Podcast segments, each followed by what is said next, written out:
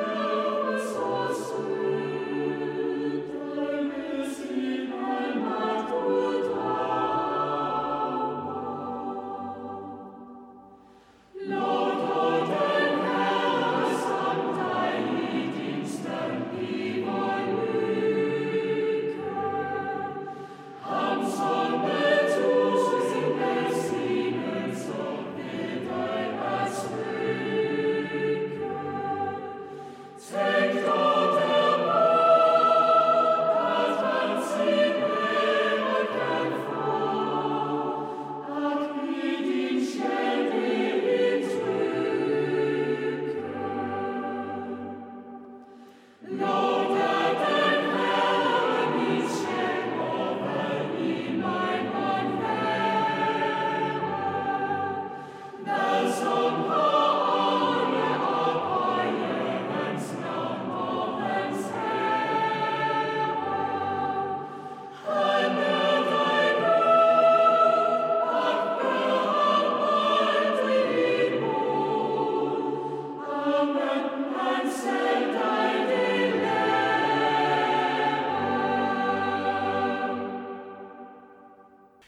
Vi hørte salmen Lover den Herre, sunget af koret Camerata.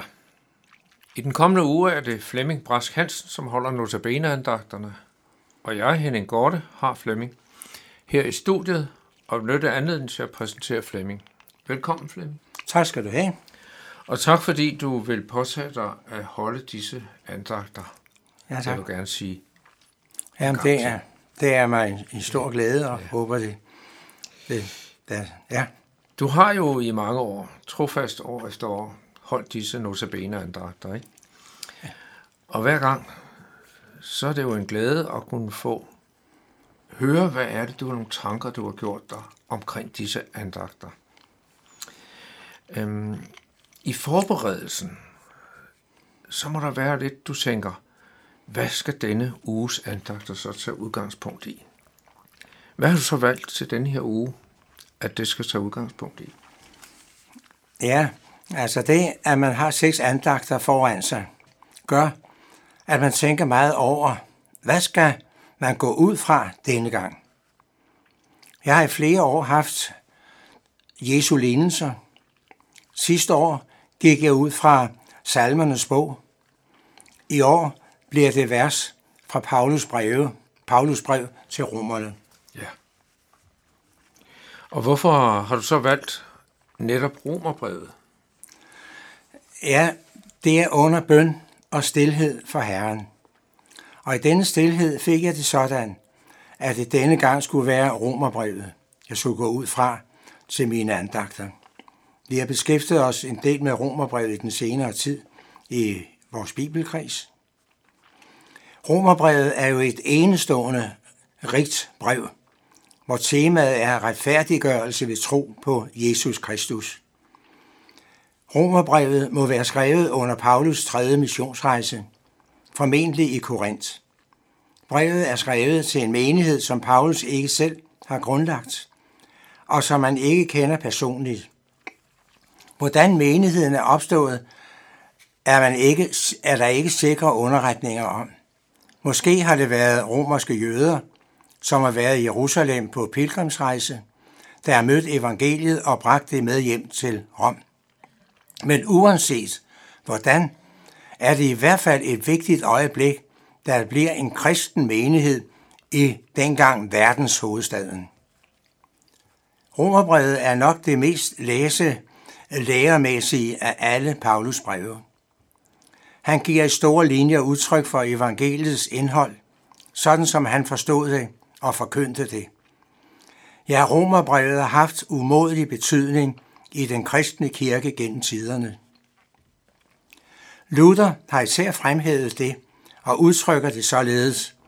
Dette brev er det rette hovedstykke i det nye testamente og det allerpureste evangelium, der vel er værd og værdigt til, at en kristen ikke alene skulle kunne det uden ad ord til andet, men dagligt omgås dermed som sjælens daglige brød. Til det kan aldrig læses og betragtes for meget og for godt, og jo mere det bliver drøftet, des kosteligere bliver det, og des bedre smager det. Dette er Luther. Ja. Se, øh, Romerbrevet er jo et, et fyldigt brev, og der er mange trosemner, der behandles. Du har jo så valgt seks forskellige emner. Hvilke emner er det, du har valgt, og hvorfor har du lige taget udgangspunkt i dem? Ja, indholdet af det budskab, Paulus kommer med, kan siges med et ord. Jesus. Og det er han taknemmelig for at få lov til at bringe videre.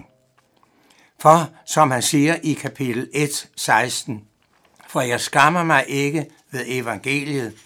Det er Guds kraft til frelse for enhver, som tror, både for jøde først og for græker, altså for os hedninger.